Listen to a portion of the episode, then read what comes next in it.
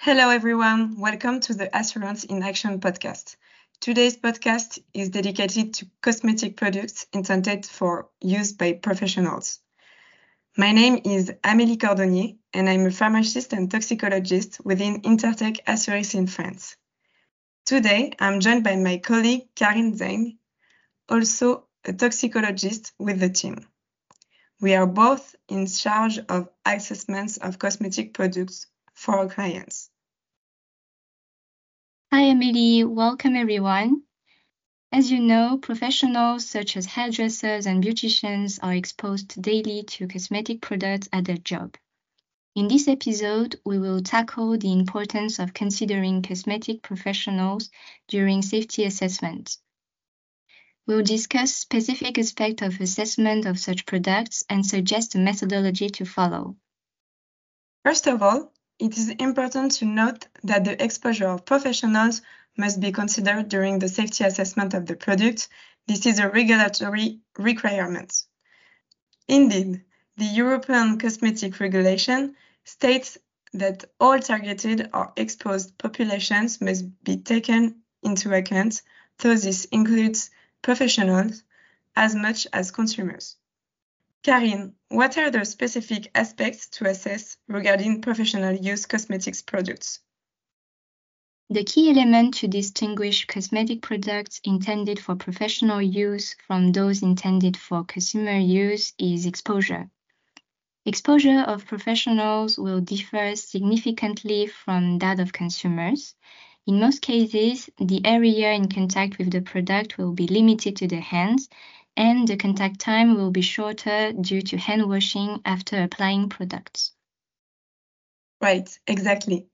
And as part of their work, professionals will apply the same product several times per day and every working day, leading to a much higher frequency of use compared to consumers.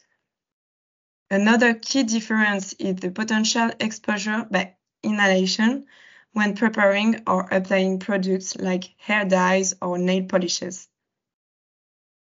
You're right. Actually, due to this higher frequency of use, the safety assessor should pay particular attention to repeated skin exposure and potential inhalation exposure when assessing the product. This will help reduce professionals' risk of cutaneous and respiratory diseases like dermatosis and asthma, for example, many formulations of nail polishes and artificial nails contain acrylate polymers.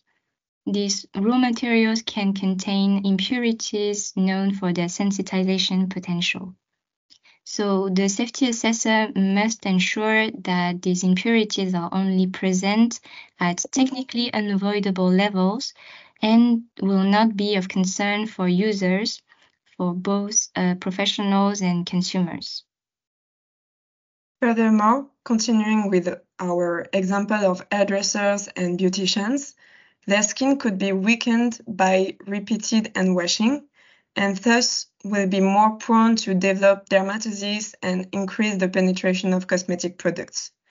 So, Karin, how do you determine the skin exposure of professionals to a given product? Well, usually exposure scenarios are evaluated on a case by case basis. They have to be representative of reality. Luckily, it's possible to estimate quantity per application during clinical studies. The safety assessor may refer to the use protocol for the product defined by the brand and can directly question the professionals involved about the frequency of use and the quantity of the product used routinely. For example, we might ask a beautician how many massages they perform per working day. If several cosmetic products are used successively in that routine, this also has to be considered. I see. Of course, if it's not possible to get this information, there are literature publications that can be consulted in addition to the SCCS, the Scientific Committee on Consumer Safety Guidelines. So what about the choosing of a retention factor, the fraction of the product re retained on the skin? The retention factor depends on the use of the product. Usually, professional products can be considered as systematically rinsed, either due to their use, for example, a shampoo, or for reasons of hygiene because hands are washed after each use, after each massage, for example. In such cases, the retention factor is 0.01. However, if the exposure time is more than one hour before rinsing, as would be the case for a typical massage, the factor must be 1.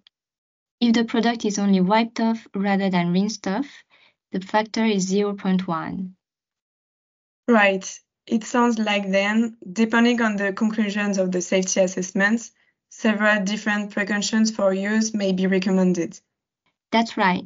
It can be necessary to include specific use instructions and precautions for professionals on the product label.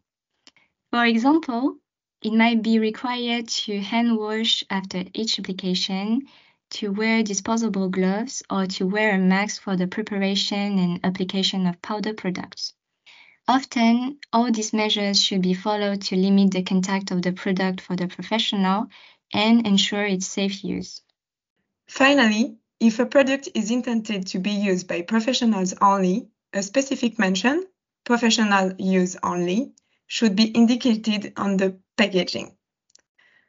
On that note, Karin, is it true that a safety assessment for professional use can also influence a safety assessment for consumer use?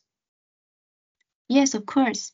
The use of some product at home can present higher risk for consumers than use in a professional setting.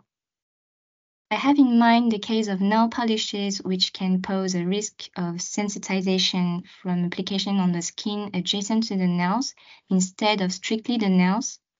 In other words, risk from misuse or less skilled use of the product. For this reason, in fact, some ingredients are permitted for professional use only. And this all goes back to what we began saying that safety assessments of cosmetics products must account for exposure of consumers as much as of professionals, as the case may be, and account for their different use and exposure scenarios. It is a regulatory requirement, and it is essential to ensure a high protection level for human health. If you're interested in learning more about this topic, contact our Intertek Assurance team. We'll be happy to help. Thank you, Karin, for this great conversation, and thanks to our listeners too. Thank you for listening, everyone. Goodbye.